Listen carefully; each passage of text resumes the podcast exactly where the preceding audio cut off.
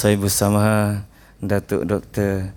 Uh, Zulkifli Al-Bakri yang memang saya rasa tak ada seorang pun yang tak sayang dengan Ustaz insya-Allah Ustaz.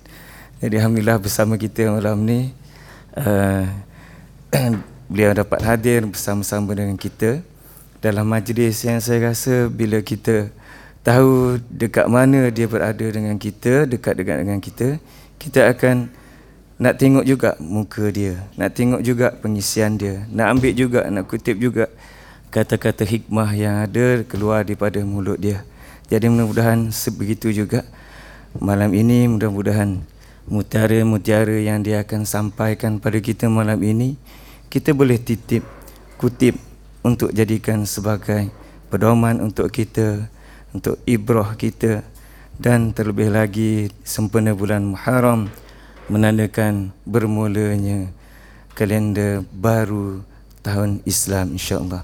Jadi saya rasa saya pula saya tak naklah cakap panjang pula sebab yang kita nak dengar daripada Al-Fadil Ustaz. Jadi mudah-mudahan majlis kita Allah berkati, rahmati dan di akhirnya Allah kurniakan keampunan ke atas kita semua.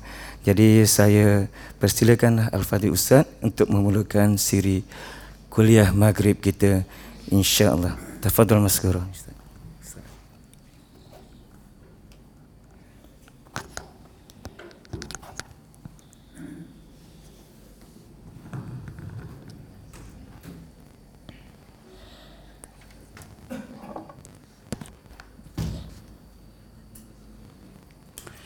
السلام عليكم ورحمة الله وبركاته. alamin wassalatu wassalamu ala asyrafil anbiya'i wal mursalin wa ala alihi wa sahbihi ajmain.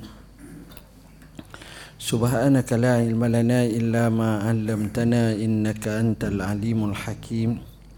ولا حول ولا قوة إلا بالله العلي العظيم أما بعد yang dihormati pengurusi majlis yang berusaha pengurusi surau Al-Hijrah barisan jawatan kuasanya eh, sahabat kita Tok Imam Tok Guru para alim ulama muslimin muslimat hadirin hadirat anak-anak yang dirahmati Allah sekalian. Alhamdulillah syukur kita pada Allah kerana dengan izinnya kita dapat berhimpun pada malam ni Malam ni nampaknya ramai orang. Nisbah pada surau dalam keadaan kecil Tapi ramai mungkin makan sedap kot Jadi kalau makan sedap ceramah pun kena pendek Dia tak boleh panjang insyaAllah. Banyak orang ada yang nak tengok Da'i lah malam ni Ada yang macam-macam lah aktiviti. Alhamdulillah pada malam ni tajuk hijrah yang saya nak bincang khusus mungkin uh, peranang anak-anak. Tuan-tuan mungkin nak bincang bab khilaf bab ni kita bincang kita masuk semua sekali ini. Dalam masa hijrah Nabi sallallahu alaihi wasallam Nabi banyak menggunakan tenaga-tenaga orang muda daripada Sayyidina Ali daripada Asma daripada Abdullah anak Abu Bakar kedua-duanya daripada Amir bin Puhairah iaitu hamba kepada Abu Bakar. Semua orang muda. Semua remaja. Maknanya Nabi gunakan orang muda remaja ni untuk menjalankan satu misi yang besar. Maknanya Nabi ataupun dalam Islam anak-anak muda, anak-anak ini perlu kita jaga.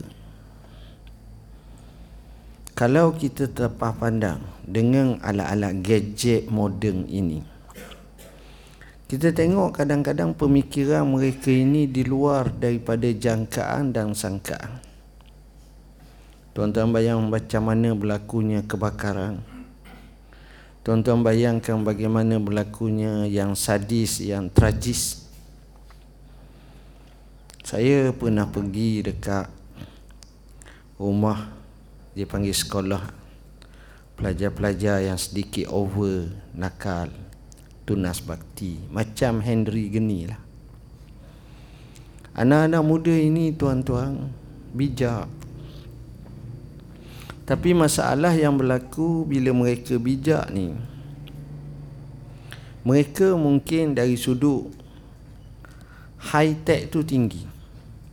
High tech. Maknanya dari segi teknologi tinggi. Tapi dari segi high touch mereka jatuh.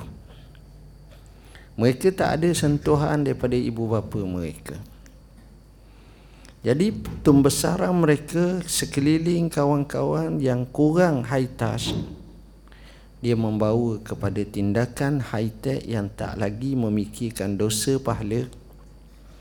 Lebih parah daripada itu tak kira lagi itu jenayah atau tidak. Ini yang berlaku. Ada seorang tu anak muda orang kata kat dia beri satu garpu sahaja satu sudu sahaja dia boleh buka kereta hak hebat mana pun. Kuci lah nak kuci macam mana. Pandai Bukan tak pandai Pandai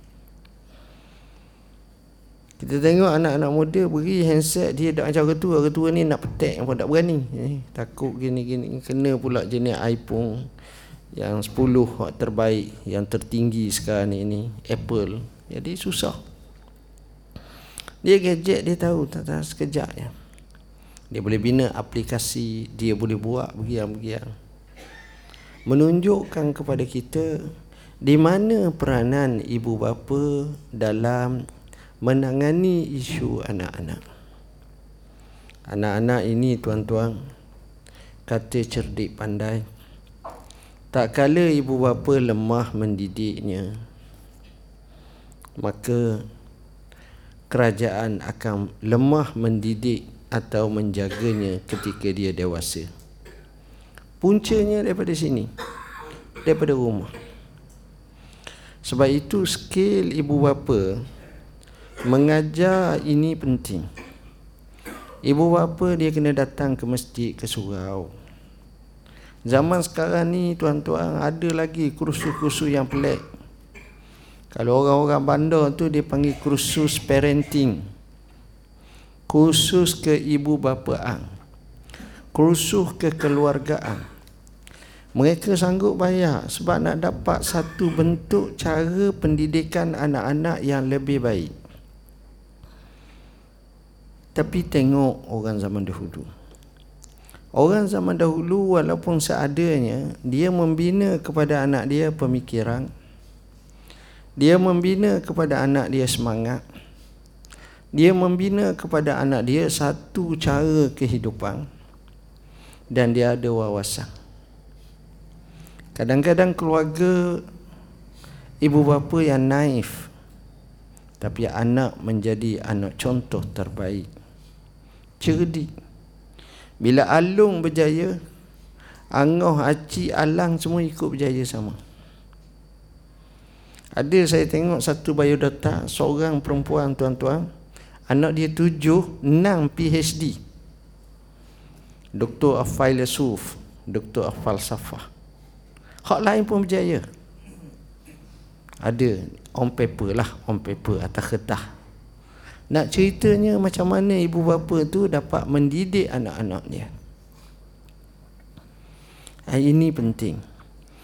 Apa yang penting adalah Sebelum daripada kita bincang Berkenaan dengan apa yang terjadi Jika berlaku pengabaian dan apa yang terjadi apabila berlaku penjagaan yang sebenar.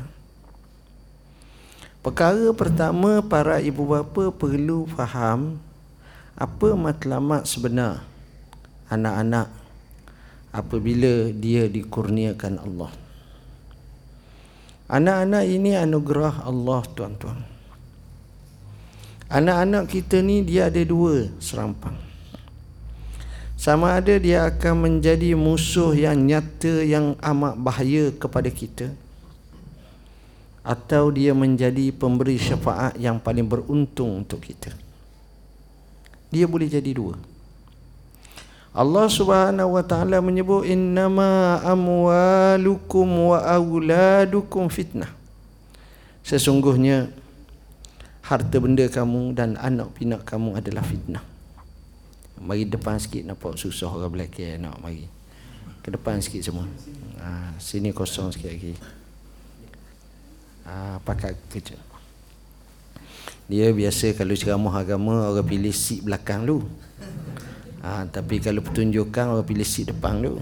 Ya ramai itu cara dia. Jadi sebab tu kena bagi tahu. Ha, supaya berlaku rasa tenang sikit.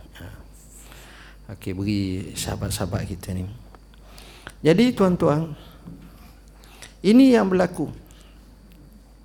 Anak sebagaimana saya kata dia akan menjadi fitnah yang bahaya. Anak dia akan menjadi keuntungan yang syafaat untuk kita. Jadi kita yang mencorakkan anak kita. Okey ke KO? Baik ke tidak? Atas kita. Saya akan sebut pada malam ni macam mana orang yang gagal mendidik anak. Semoga Allah pelihara kita. Dan saya akan sebut macam mana orang yang berjaya mendidik anak. Jadi tepuk dada, tanyalah iman. Tanyalah diri kita, kita nak betul macam mana anak-anak kita. Istilah yang saya guna kasar. Akhir zaman ramai orang ternak anak. Tapi dia tidak didik anak.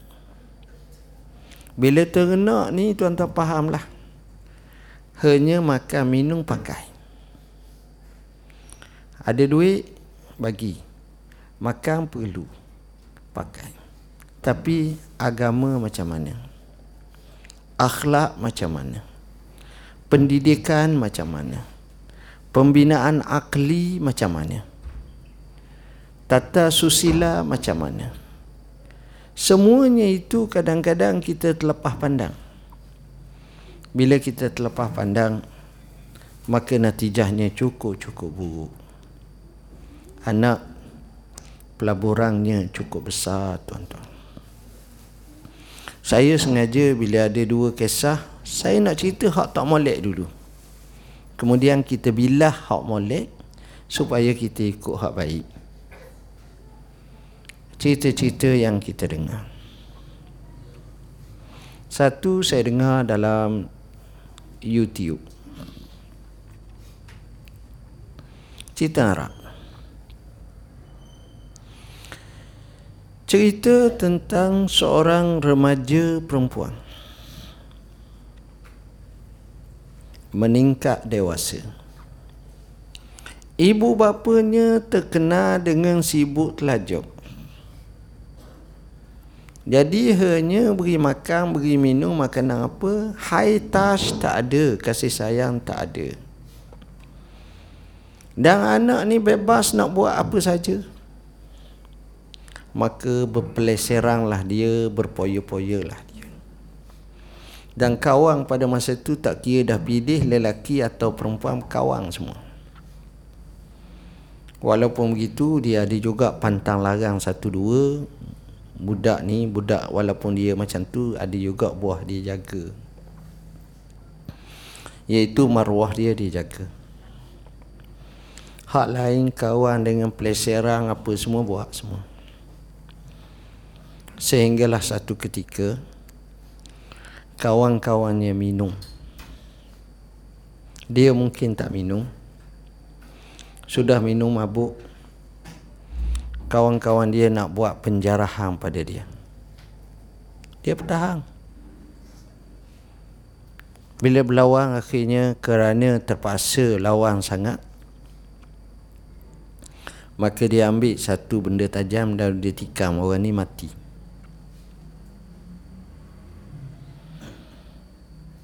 Oleh kerana dia ni bukan orang yang sifat pembunuh jadi dia jadi kaku, tak tahu nak buat apa.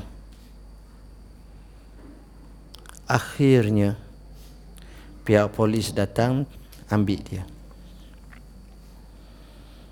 masuk dia dalam penjara ini bukan di Malaysia ini di negeri lain duduk dalam penjara warder penjara yang perempuan ni jaga adalah bos penjara. Bos penjara ni bila datang perempuan ni dia beri special case dia jaga betul. Dia ikut perkembangan. Mula-mula duduk dalam penjara tu senyap je. Jadi orang panggil apa dalam bahasa kita? Blur. Faham mana blur blur blur tak tahu nak buat apa senyap mana terkejut dan ialah tak sangka apa yang berlaku jadi blur jadi blur senyap beberapa hari kemudian dia tengok warder jaga dia. Warder-warder penjara ni bila masuk waktu semayang-semayang. Dia tengok warder ni dia tanya awak buat apa?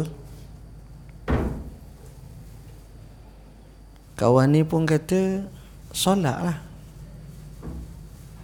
Dia tanya lagi Apa itu solat? Sejahil itu. Kawan ni pun takut juga Takut buat menganjing ke Ataupun buat apa-apa ke. Dia kata kenapa kau tanya macam ni Sampai apa itu solat kau tanya Kata dia saya tak tahu Sebab tu saya tanya Kata dia ibu bapa awak macam mana? Eh ibu bapa tak ada buat macam ni. Tengok tu tuan-tuan. Ibu bapa tak ada buat macam ni. Bila dengar tak ada buat macam tu. Maka wadah ni rasa insaf. Cerita kat dia tentang A to Z. Alif sampai Ya berkenaan dengan Islam dan solat. Seolah-olah maklumat itu baru kali pertama singgah di telinganya.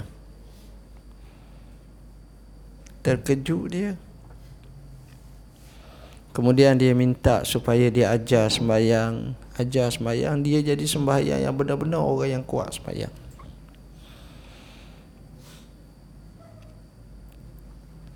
Dia jadi orang yang rajin. Kata warder ni peliknya dia Lepas pada tu Kalau orang tengah tidur Nampak dalam bilik dia tu Api menyala.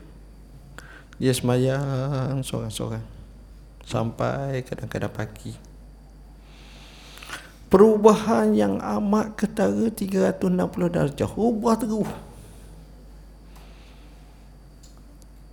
Sehinggalah Kata ketua ketua penjara ni setiap kali datang hukuman nak dilaksanakan kepada perempuan ini untuk dipancung saya akan beri alasan tak tak sesuai lagi tak sesuai lagi.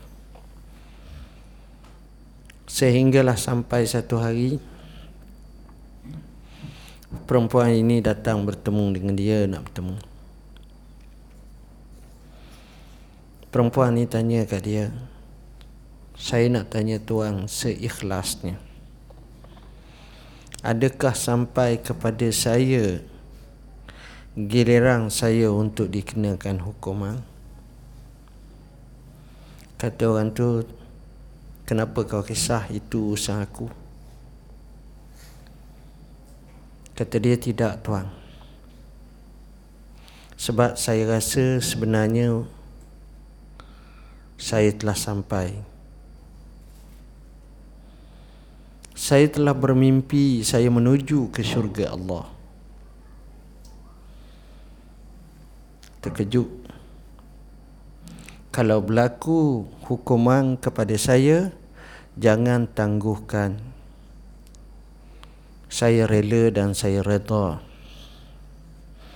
Dan kalau Tuhan tanya saya siapa lelaki yang awak kenal, saya kata tuan sahaja. Yang lain saya tak kenal. Tak kenal tu maknanya tak kenal cara Islam lah. Akhirnya terpaksalah dia bagi tahu memang hukuman tu dah sepatutnya dilaksana dan dia pun izinkan. Tuan-tuan, hari nak lakukan hukuman tu bila bawa dia sahaja keluar daripada penjara dia pakai pakaian yang seadanya yang cantik. Orang tengok dia luar biasa mukanya senyum yang amat sangat. Ibarat seorang perempuan nak kahwin dengan lelaki pilihannya sangat Suka. Jarang berlaku orang macam ni. Orang lain kat lembek lonely lah. Kenapa? Kerana persediaannya cukup baik. Moral storynya ialah budak ni kalau ibu bapa dia cakna kat dia, prihatin kat dia daripada awal jadi tak macam ni? Sehingga dia juga kata tak payah bagi tahu ibu dan bapa saya cukuplah apa yang berlaku. Dia men, menyesali keadaan berlaku ni walaupun dia episod akhirnya baik tapi kenapa terjadi macam ni? Kerana lepas tangan. Kita selalu dengar ibu bapa dok backup anak begiang-begiang tapi hakikat sebenarnya ya Allah Tuhan saja yang tahu Tengok cerita ini jelas menunjukkan bila mana ibu bapa tidak memainkan peranan bahaya yang besar kepada anak-anak tu. Kedua tuan-tuan kalau kita tengok ibu bapa ni sebenarnya dia perlu mendoakan kepada anak-anak dia. Angkat tangan berdoa untuk anak-anak. Dan doa yang dia doa ni biar doa hak baik-baik belaka. Jangan dia doa hak tak baik. Kalau dia doa hak tak baik, maka natijahnya jadi tak baik. Sebab itu bila doa, doalah yang baik-baik. Doalah yang bagus-bagus. Kita tak nak ibu bapa doa untuk anak-anak dengan doa yang tak baik. Sebab berkat doa ibu bapa ni Allah makbulkan. Kalau doa hak baik nampak macam payah sikit nak dapat. Tapi kalau doa yang tak baik mudah dapat. Oleh kerana itulah orang zaman dulu kita dengar kalau dia marah ke anak dia, dia kata anak bertuah. Anak berjuruh. Ni anak baik seorang ni. Jadi bila royak gitu kawan dia, kawan dia tahulah budak ni begar sikit ni. Tapi dia guna kalimah anak baik ni. Ha, ni anak ni anak lebih baik kata ni. Ni terbaik ni. Ha, ada makna tu. Ada seorang ustazah dalam forum dengan saya. Cerita lama ni, cerita 5 6 tahun dah. Lebih lagi. Dia cerita ada seorang ibu selalu berada di penjara dan saya pernah dengar cerita daripada mulut orang lain sama juga lebih kurang. Ada seorang ibu selama mana dia tengok ada orang datang ke penjara dia akan beri geram tanah dia nak suruh bebas anak dia. Lalu dipanggil dia kenapa? Anak dia akan dikenakan hukuman mati. Kenapa awak bersungguh sangat? Saya rasa saya bersalah. Kenapa bersalah? Pasalnya anak saya ni lebih sikit nakal Sejak daripada kecil lagi bila anak saya nakal, saya selalu cakap. Kau ni tak serik-serik ke? Nak ke nak kena tali gantung? Jadi zikir mak sikit tali gantung, tali gantung, tali gantung, tali gantung, tali gantung, tali gantung. Wal billah. Zikir. Ada balas sikit tali gantung. Kemundak sangat ke tali gantung? Zikir semua macam tu, mak ni. Jadi akhirnya anak ni buat jenayah menyebabkan kena tali gantung. Maka sesalnya dia tuan-tuan. Dia kata itulah kesilapan saya. Saya doa, saya sebut macam tu, akhirnya kena sungguh. Jadi saya rasa saya bersalah. Tapi nak buat apa? Kerana, kerana tidak macam tu. Perkara yang ketiga mungkin lebih teruk dan lebih parah daripada itu. Ialah bila ibu bapa ni memberi satu mindset anak-anak buat jahat. Dia didik anak dia untuk jahat. Ha, kalau perangai mokpok macam ni, ni bukan mokpok ni. Ada jenis spesies manusia macam tu. Waliyazbillah minta berlindung daripada perangai kita macam tu.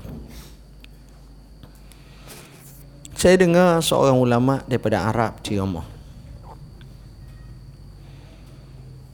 Cerita seorang lelaki anak kecil. Anak kecil ni daripada kecil lagi kalau dia boleh ambil barang rumah orang daripada kedai ke apa, mak dia akan beri appreciate. Ucap terima kasih, bagus nak pandai. Jadi anak ni curi semua. Makin besar makin expert makin expert. Akhir sekali bila dah besar sangat curi saja tak dapat banyak. Dia lanung. Dia rompok. Akhir sekali sampai kepada tahap lanung dan rompok ni bunuh orang. Maka dia kena hukum untuk balah balik. Kisos. Budak ni remaja ni ataupun orang uh, pemuda ni bila dah dia nak kena hukum dekat dah nak kena hukum dia minta nak bertemu mak dia. Mak dia pun datang. Mak dia menangis. Mak dia menangis. Dia pun menangis sebab dapat bertemu dengan mak. Menangis. Mak kata Allah nak macam mana ni? Gini gini. Akhir sekali mak dia pun nak pisah dengan dia. Dia pun nak pisah dengan dia Nak jalan dah hukuman ni. Dia kata ke mak dia Mak Saya ada satu permintaan. Permintaan akhir saya Mak dia kata apa dia? Boleh tak mak jelai lidah mak? Saya nak cium lidah mak. Mak jelai lidah mak Saya nak cium lidah mak. Mak dia kata boleh. Mak dia pun jelai lah lidah. Bila mak dia jelai lidah Dia ambil pisau meseng Hak kecil Dia tarik lidah mak dia Dia potong dia kata lidah ni lah yang menjahanamkan hidup aku. Mak dia mati, kemudian dia mati. Kerana salah tarbiyah anak. Ibu yang salah tarbiyah anak. Masa dapat suka. Tapi cara tak betul. Merana tuan-tuan. Tak ada untungnya macam tu. Jadi bila kita tengok macam tu kita akan rasa insaf. Tengok macam mana orang yang berjaya pula didik anak-anak dia. Kadang-kadang kita tengok anak dia biasa. Anak dia lemah. Anak dia cacat. Anak dia tak normal. Tapi kerana semangat dia menyebabkan anak-anaknya jadi baik. Anak dia jadi baik. Ada seorang orang putih kalau tak silap nama Forrest Gump ataupun apa. Yang ni tycoon orang kaya di China. Jack Ma terpengaruh kerana motivasi. Dia orang lemah tuan-tuan. Dia sekolah mak dia.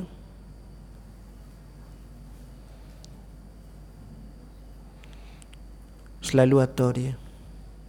Cikgu tak boleh ajar, tak pandai nak ajar. Cikgu atur surat ke mak dia, kau ambillah anak kau, tak boleh belajar. Pindah sekolah lain.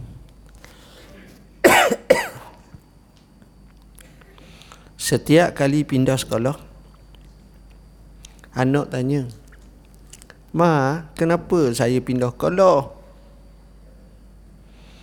Mak jawab, kerana anak pandai telajak bijak sangat. Pandai sangat. Pindah pula. Akhirnya, pindah lagi. Maknya tetap jawab macam tu. Dia membesar dalam pindah demi pindah. Akhirnya mak dia take over mengajar dia Belajar Capulah ada tuition ke apa Akhirnya dia berjaya Dia boleh kerja Sehinggalah mak dia mati Bila mak dia mati Dia sedih sangat mak Sedih. Keduk rumah mak dia Dia masuk bilik mak dia Dia duduk. Satu hari dia belek album mak dia dengan dia dia suka. Kemudian dia terima satu surat banyak surat daripada cikgu. Anak anda berat sangat teruk ni. Anak anda dibuang sekolah di ini ni. Bukan kerana nakal ada masalah lain dia ada orang jenis penyakit jenis macam tu dia pun ambil satu ibrah rupa-rupanya mak beri motivasi menyebabkan anak tu jauh ke depan. Asalnya tak pandai. Akhirnya dia menjadi antara kaunselor atau motivator yang terbaik di dunia. Dan dia melakarkan kejayaan luar biasa. Tengok peranan mak. Kalau kita macam mana, dah dah anda mung mak jual di jana dia. Lemah lalu mangat. Tengok. Dia boleh polish. Dan polish tu luar biasa.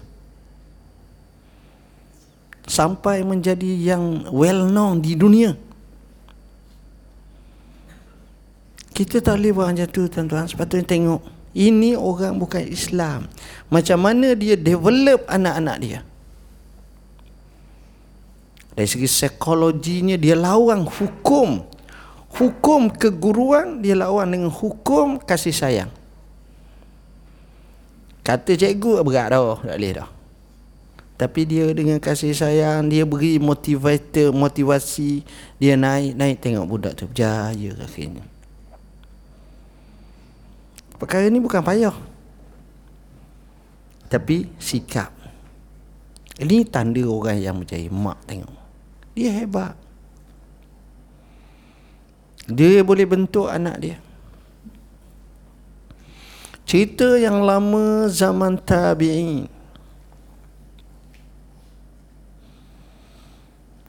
Seorang lelaki menikah dengan seorang perempuan di kota suci Madinatul Munawwarah.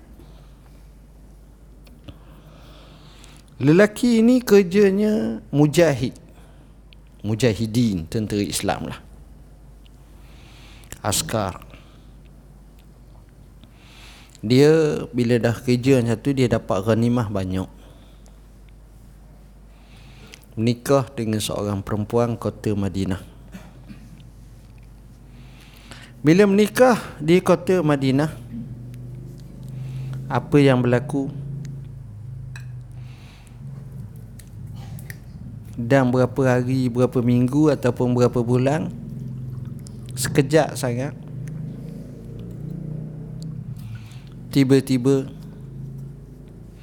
panggilan jihad ada.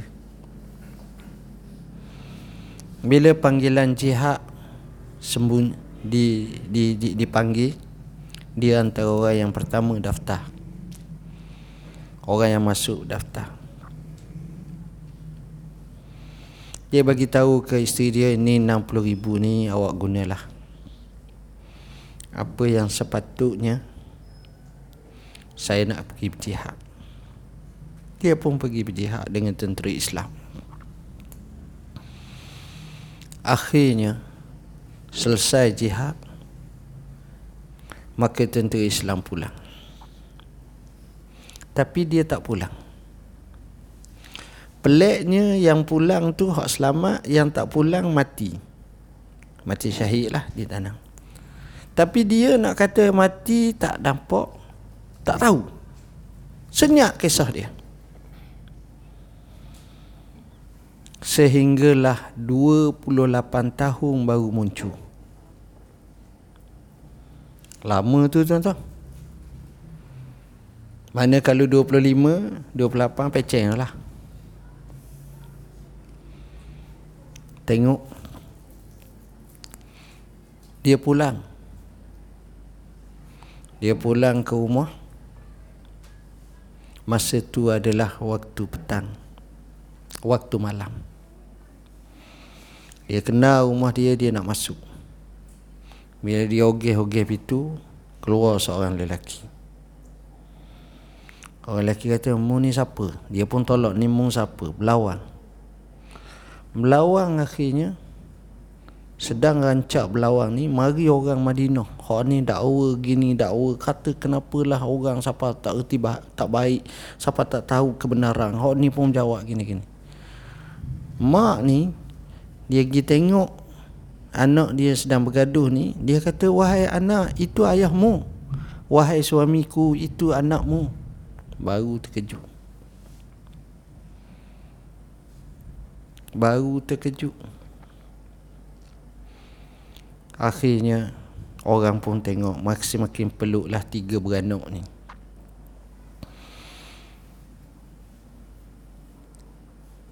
Masa itu dekat nak subuh dah Masuk waktu dah. Oh awal masuk waktu dah ni. Kita ambil 10 minit 20 minit eh Tuan-tuan dan puan-puan yang dirahmati Allah Selepas daripada itu Suami ni Cari peluang. Dengan isteri tanya dia Macam mana duit 60 ribu dulu mana ada kata kalau belanja adalah balance 30 ribu ke 20 ribu ke ataupun 10 ribu ke dan seumpamanya. Isteri ni jawab kanda oleh kerana lama tak tak pergi ke masjid Nabawi alangkah baiknya kanda pergi dulu masjid Nabawi. Semayang subuh. Dia pun kata tak apalah dia pergi pun lewat lah. Sampai di masjid Nabi Dia masuk, dia semayang. Ramai orang yang tak kenal dah. 28 tahun tuan-tuan. Semayang. Sedang dia semayang Dia pun duduk. Lepas subuh Dia dengar ada orang ceramah.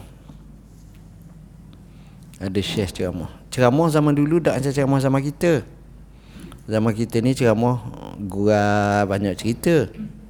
Zaman dulu ceramahnya haddasana haddasana qal qala Rasulullah sallallahu alaihi wasallam. Gitulah. Biasanya macam tu. Itu style zaman dulu ceramah.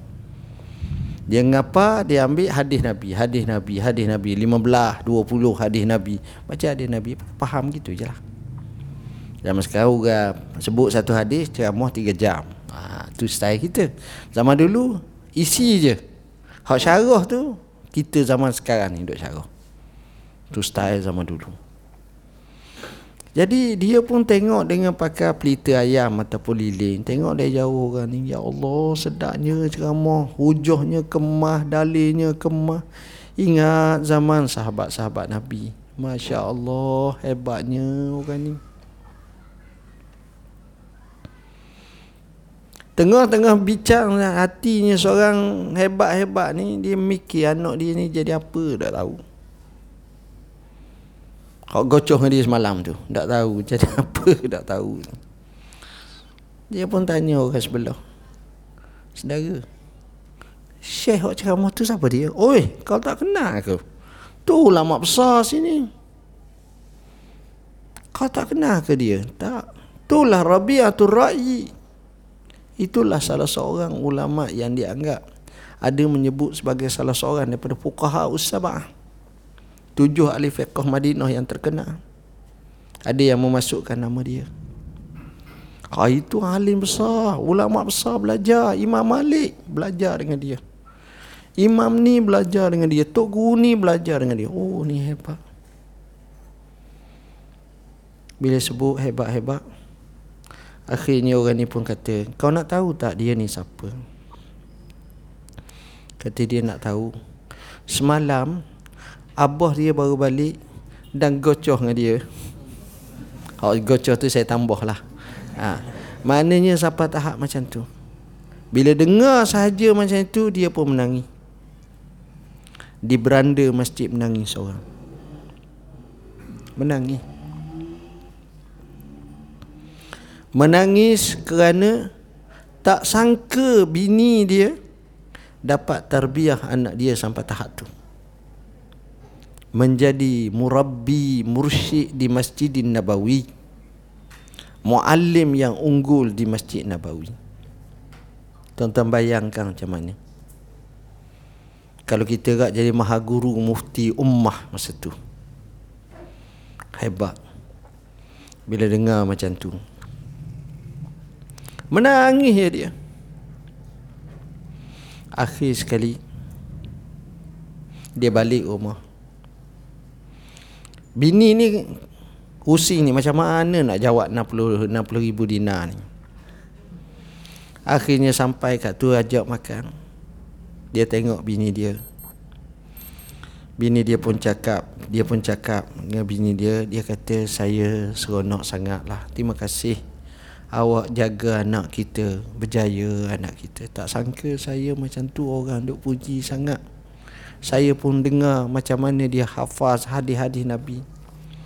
Isteri dia pun ambil kesempatan Kata Wahai suamiku Duit yang kamu bagi tu Ketika mana anak-anak kita Anak kita belajar ni Tidak ada Tok Guru Melainkan saya akan bagi Bayaran Saya topak banyak Dan saya royak Tok Guru Tolong tambah ilmu kat dia jadi setiap guru yang mengajar anak dia akan memberi special case kepada anak dia. Campur pula anak dia ni otaknya terbaik, geliga, brilliant, dapat ilmu. Makin dapat ilmu, makin dapat ilmu. Akhirnya jadi. Jadi duit 60 ribu tu habis macam tu je. Maka kata suami ni, aku tak kisah kerana aku rasa puas hati, aku berbaloi dengan apa yang terjadi pada anakku ni. Tengok tuan-tuan. Macam mana seorang ibu dia boleh didik anak dia sampai tahap macam tu. Sampai kepada bintang ummah ini. Kadang-kadang nampak barang dia. Tapi kesungguhan dia. Akhirnya anak dia berjaya. Tapi ini peranan ibu. Seorang ibu yang dalam keadaan sukar, tak ada suami masa tu. Maksud tak ada tu terputus hubungan lah. Tak tahu hidup ke mati. Tapi Allah takdirkan macam tu Berjaya dalam hidup Sama juga tuan-tuan Kisah-kisah seperti ini memang banyak dalam sejarah Islam Peranang ibu misali Bahkan kadang-kadang peranang ni Luar biasa. Orang biasa pun kadang-kadang tengok cara dia Allah hebat sangat. Jadi kulasahnya saya tengok. Pertama Kita sebagai ibu bapa kena fikir. Kita tak boleh Duk takut lama. Mulut kita berat nak cakap dengan anak anak kita Dapatan kajian lima orang ada anak Ada orang tu ada lima anak. Anak dia setiap seorang tak cakap 10 minit sehari pun tak sapa. Sedangkan dia ada 24 jam. Kadang-kadang tak ada benda Apa benda nak bercakap dah tahu dengan anak. Tapi tengok TV sama boleh Tengok sama. Ha, Tak apa. Nak bercakap Nak tanya khabar Nak nak approach yang baik Tak ada Maka ini malang juga dalam hidup. Jadi kita kena ubah.